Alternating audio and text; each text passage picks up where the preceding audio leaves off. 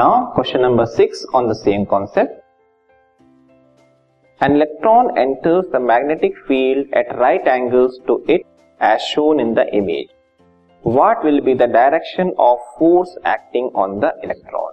ठीक है, इस इमेज के बेसिस पे हमें बताना है. इलेक्ट्रॉन का मूवमेंट दिया हुआ है, डायरेक्शन दिया हुआ है एरो से, और मैग्नेटिक फील्ड का डायरेक्शन दिया हुआ है. ये दोनों आपस में राइट एंगल बना रहे हैं. ठीक है, हमें बताना है कि इस इलेक्ट्रॉन पे फोर्स किस डायरेक्शन पे लगेगा. Okay, the answer is the direction of current. 1 minute.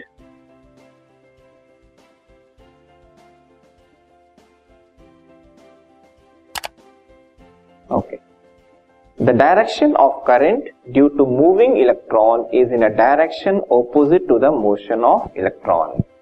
जो डायरेक्शन इलेक्ट्रॉन की है मूवमेंट की, उसके ऑपोजिट होगी करंट की डायरेक्शन. ठीक है, the direction of magnetic field is towards right. Magnetic field की डायरेक्शन राइट साइड में दी हुई है. Okay, by Fleming's left hand rule the direction of force acting on the electron is vertically upwards out of the base. जो force लगेगा vertically upward लगेगा. ये कैसे लगेगा? फ्लेमिंग्स लेफ्ट हैंड रूल के बेसिस पे हम ये कहेंगे, अगर ये फोर फिंगर मैग्नेटिक फील्ड की डायरेक्शन को शो कर रहा है और जो मिडिल फिंगर है वो करंट की डायरेक्शन को शो कर रहा है टुवर्ड्स मी, तो जो थंब है वो फोर्स की डायरेक्शन को शो करेगा. अभी कैसा है?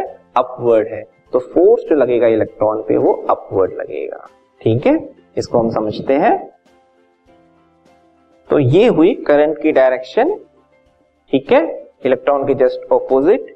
ये है मैग्नेटिक फील्ड की डायरेक्शन टुवर्ड्स द राइट. तो इस इमेज में अगर हम देखें तो करंट इस साइड पे, मैग्नेटिक फील्ड इस साइड पे, तो लेफ्ट हैंड रूल के बेसिस पे जो है फोर्स जो लगेगा इलेक्ट्रॉन पे वो अपवर्ड लगेगा. मींस F से डिनोट हो रहा है फोर्स, तो वो अपवर्ड्स होगा. वो भी अगर पेज पे हमने ये बनाया है तो वो out of the page.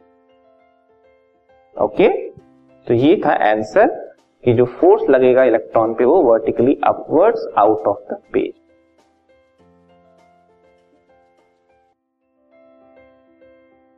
This podcast is brought to you by Hubhopper and Shiksha Abhiyan. अगर आपको ये पॉडकास्ट पसंद आया तो प्लीज़ लाइक, शेयर और सब्सक्राइब करें और वीडियो क्लासेस के लिए शिक्षा अभियान के यूट्यूब चैनल पर जाएं.